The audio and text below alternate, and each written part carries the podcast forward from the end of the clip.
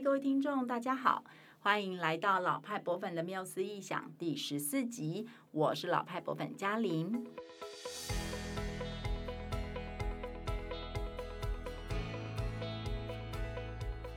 这个节目呢，为大家介绍300多年来现代博物馆的发展史。现代博物馆的发展啊，不仅包含了许多很有趣的故事，而且还跟世界的脉动、社会的发展息息相关哦。今天呢，会由我和我们季宇一起带领大家穿越时空，回到日不落帝国时期的英国，探索19世纪中叶创办的 Victoria and Albert Museum 精彩的创建故事。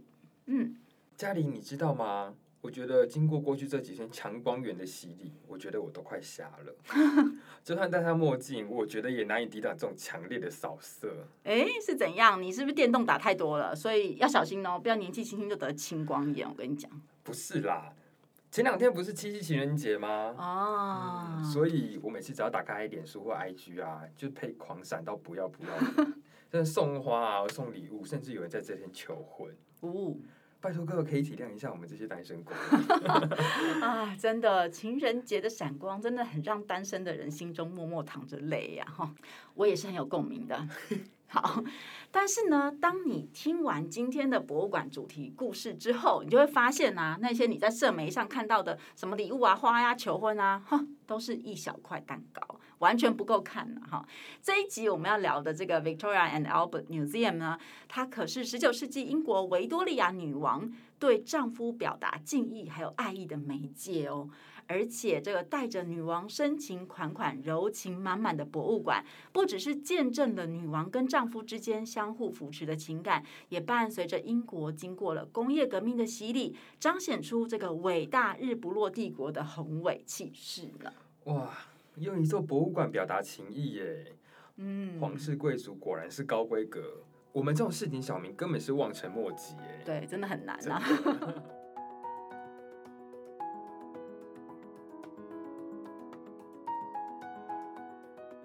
那 DNA 博物馆的这个身世啊，说起来也是有点复杂哈，毕竟他也是170岁了。然后而且在他的网站上很有趣，他就说大概很多博物馆都跟 DNA 一样，就是曾经换过超过50个名字吧，就他们自己也这样开玩笑哦。那不过呢，我们追溯到他最初的起源，其实还跟学设计的季宇你有一点相关哦。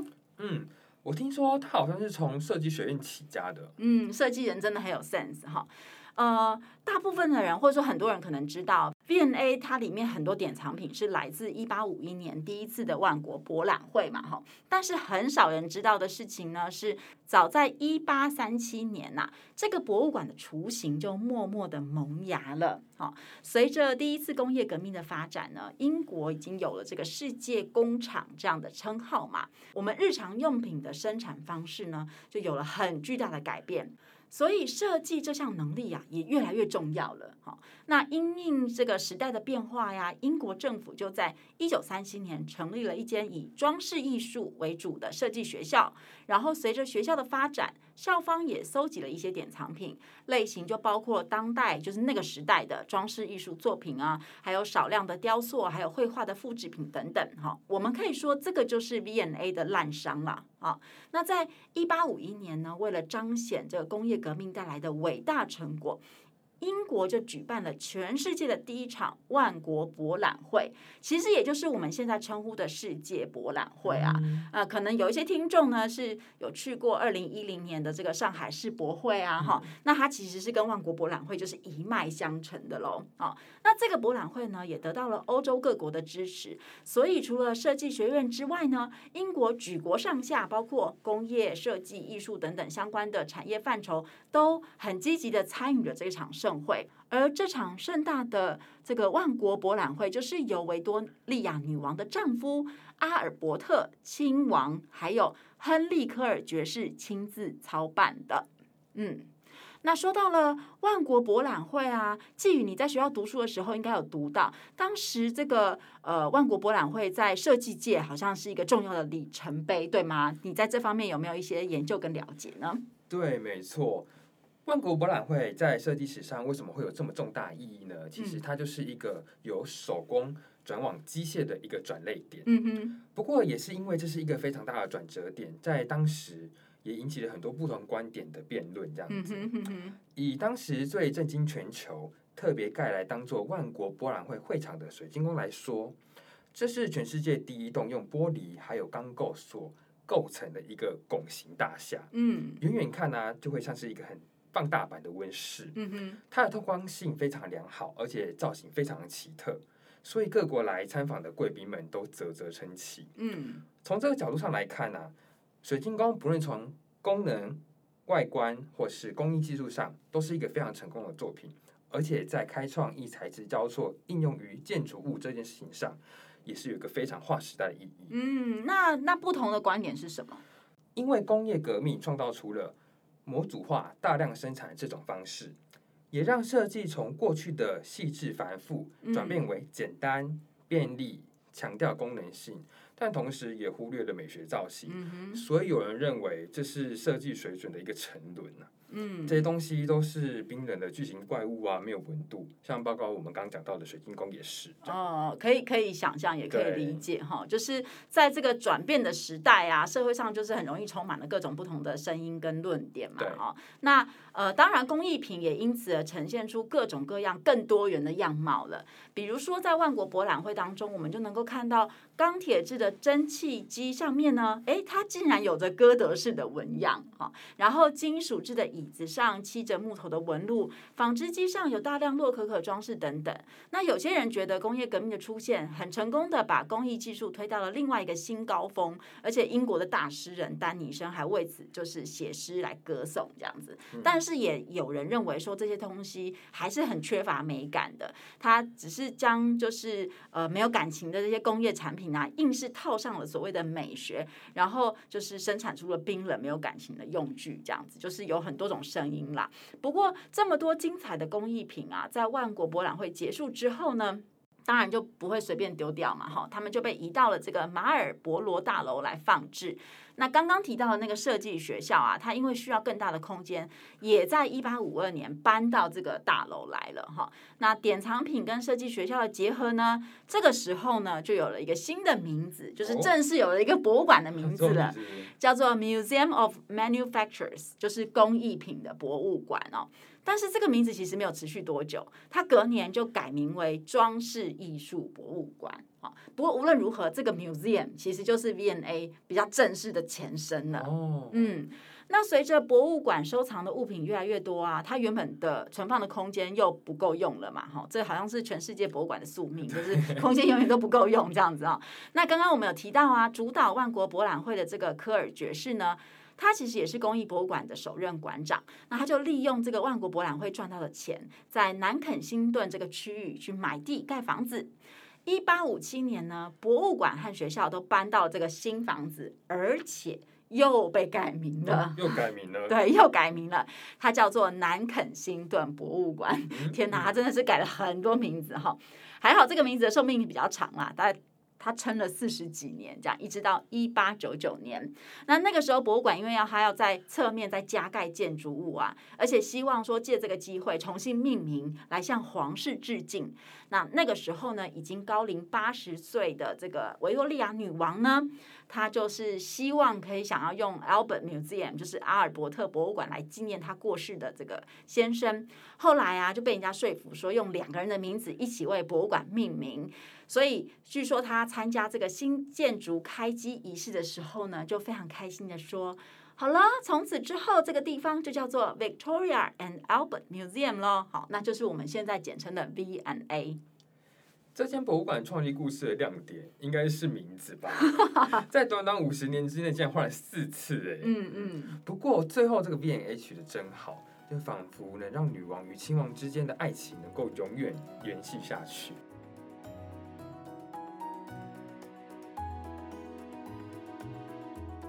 对啊，我觉得像是我这种对英国历史完全不了解的人，就是因为 V&A 的命名就会引发了我去寻找这个两个人感情故事的动机哦。那不知道你还记不记得前一阵子其实现任女王的 夫君就是菲利普亲王过世嘛、哦、然后那时候也有很多新闻就是去报道这对皇室夫妇的感情，我突然发现就这两个女王联想在一起的话，就是英国女王跟老公的感情好像都蛮好的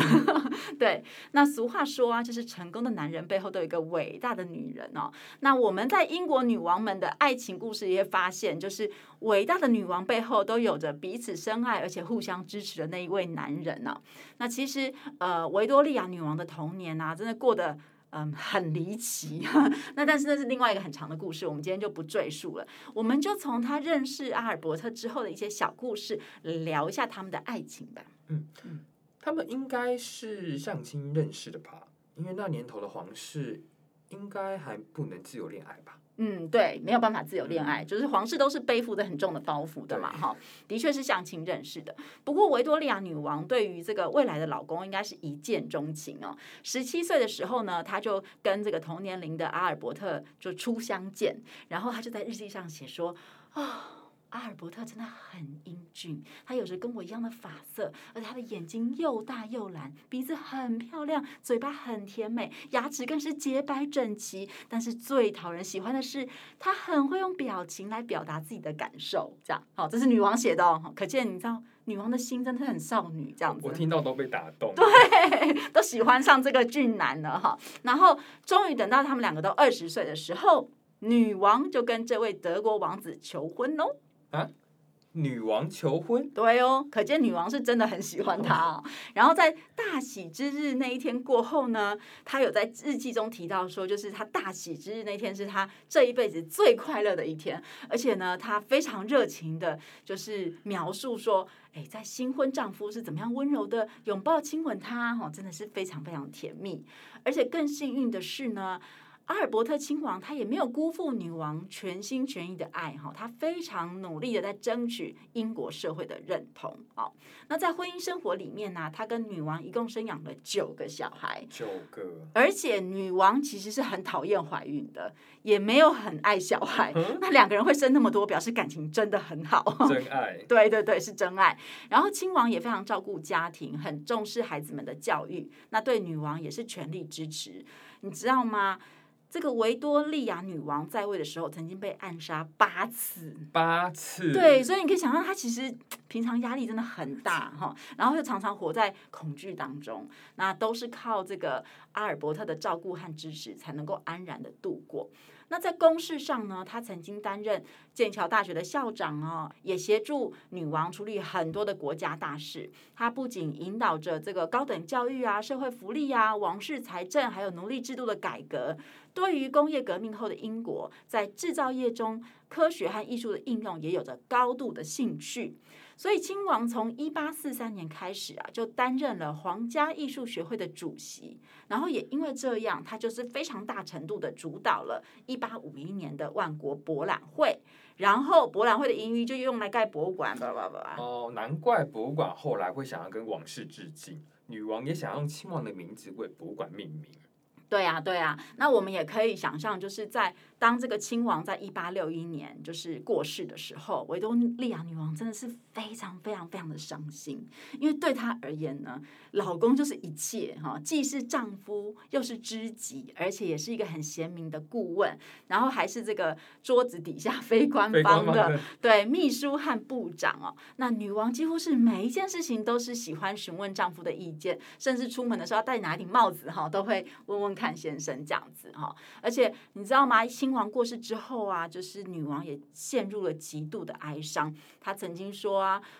阿尔伯特的离去就像是从我的骨头上硬生生的把肉撕下来一样哈。然后也曾哭着说再也没有人会叫我维多利亚了啊。那丧夫之痛呢，一直影响着女王，除了他自己越来越封闭啊，然后也不太愿意参与公共事务之外，他后来也常年穿着暗色系的服装来表达他哀戚的心情。我想女王在1899年主持 V&A 建筑册一开机典礼时，宣布博物馆改名，应该是带着非常浓厚的情谊跟喜悦的心情吧。嗯，我也觉得应该是。对，那听完这个女王的爱情故事呢，你是不是也对 V&A 更加被好奇啦？那让我们就回到博物馆来聊聊19世纪的她。哦，那要记得哦，那个时候它还叫做南肯辛顿博物馆。好，那我们来聊聊它有哪些特别的故事。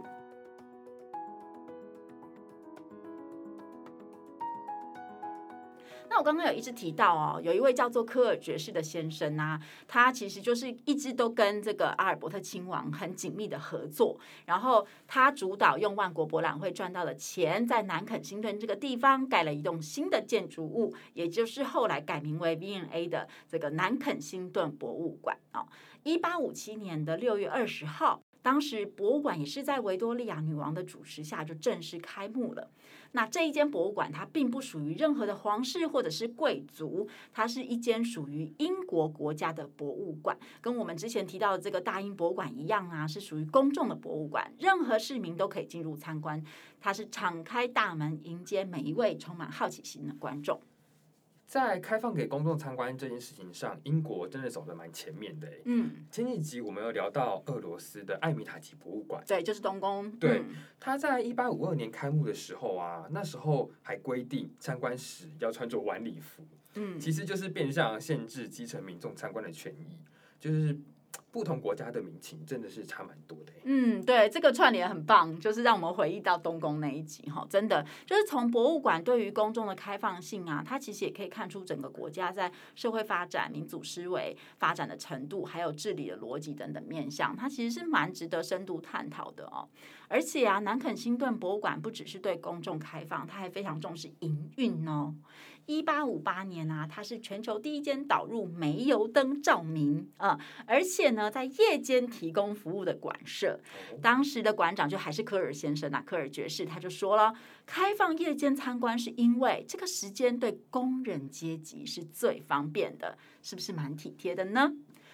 那我们从这一段亮历史啊，也能够看出英国社会对于市民权益还有公众服务这些观念真的走在蛮前面的哈，然后也很努力的希望透过博物馆的这个可亲近性，让艺术文化更贴近一般老百姓的生活。不过呢，这一项夜间开放的服务啊，不仅一般百姓有受惠，而且连这个英国女皇也是受惠者哦。对，听说呢，这个维多利亚女王啊，首次就是踏入南肯辛顿博物馆，也是在晚上的9点半哦，好晚哦。对，不晓得是女王忙得晕头转向，就是到了晚上才有时间来参观呢，还是因为她的身份特殊，所以有这个特别的 VIP 之夜这样哈。好。聊到这边，我好想推荐一部电影给大家哦。这部电影就是《维多利亚女王风华绝代》，不但好看，而且大家也能更了解女王的生活以及她和亲王的感情故事哦。那我也要找来看。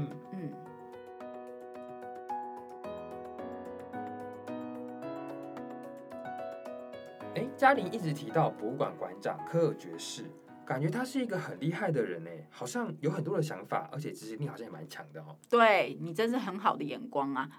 其实这个博物馆呢，在南肯辛顿正式开幕之后啊，科尔爵士就接下馆长这个重责大任。他是一个很特别的人，他其实是一个很杰出的公务员，但同时也是一个发明家。你知道吗？我们不是一直都很喜欢带大家去逛邮政博物馆嘛？而且我们一定会提到，就是邮政系统的发明人罗兰希尔嘛。事实上啊，从1837年到1840年之间呢，科尔爵士就是在帮罗兰希尔推动这个邮政系统的研发哦。然后也有研究认为，就是说他对于催生出世界上第一张邮票那个黑便士邮票，对，是有非常大的贡献的。那邮票跟邮政系统动起来之后啊，紧接着就在1843年，科尔爵士又发明了全世界第一张商业销售用的圣诞明信片。当然，对，所以以后大家寄圣诞卡的时候，一定要想起这位厉害的绅士哈。那万国博览会啊，其实也是科尔爵士一手促成的。在1847年的时候呢，他就是在这个阿尔伯特亲王的支持下，策划了一档这个工艺品的展览。那当时这个展览很成功，所以接下来的2年都继续举办。然后在1849年的时候呢，他去巴黎参加一个当地的展览的时候，他突然意识到，全世界都没有这种国际型的策展呢。所以他回到英国之后，就跟英国的皇室建议说，我知道我们1850年到1851年啊，还有一档这个工艺品的展览啊，我觉得我们应该要扩大举办哈，而且呢，要以这个邀请各个国家都来参展为目标，不仅可以让英国看到世界，也能够让世界看到英国哦。那这个提案再一次的获得了女王还有亲王的支持。大家想想看，这个万国博览会就一直举办到了当代，哎，是不是一个非常有远见，而且又超级有商业头脑的人？真的，他真的非常有想法，而且执行力也超级强的，难怪南肯辛顿博物馆的馆长真非他莫属啦。因为我知道，也因为他对科学、工业设计和实用艺术发展的重视，他在担任馆长期间，让博物馆成为推动英国实用艺术教育的最重要的推手，也不断强化博物馆在工艺设计领域的坚强地位。当然，英国在这100多年来的设计工艺发展，也因为博物馆与实用艺术学院的存在，在国际上有非常重要的位置。这一切都可以归功于科尔爵士对这个领域的专注与贡献。对，他真的是一个很重要的关键人物。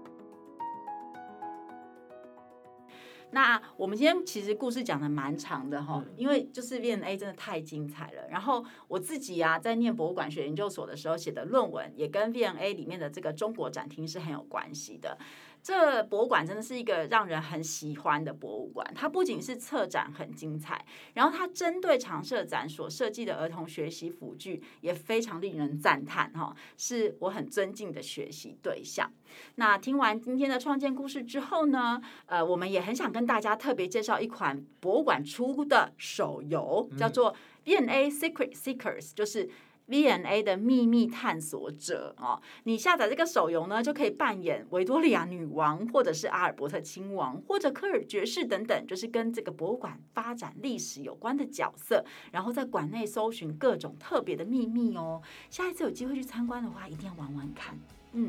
最后，请大家留言给我们，告诉我们你对这个节目的想法，以及你还想要知道什么样的博物馆故事。最重要的是把这个节目分享给你身边的人，或是你认为有需要的人哦。如果有任何关于博物馆的问题，请留言给我们，我们就会在每一次的节目中回复。也请到脸书或者是 IG 搜寻老派博粉的缪斯异想，艺术的艺，分享的享，追踪我们或是留言跟我们聊天哦。下一集我们也会继续聊聊当代的 V&A 哦，千万不要错过。我们下次聊，拜拜。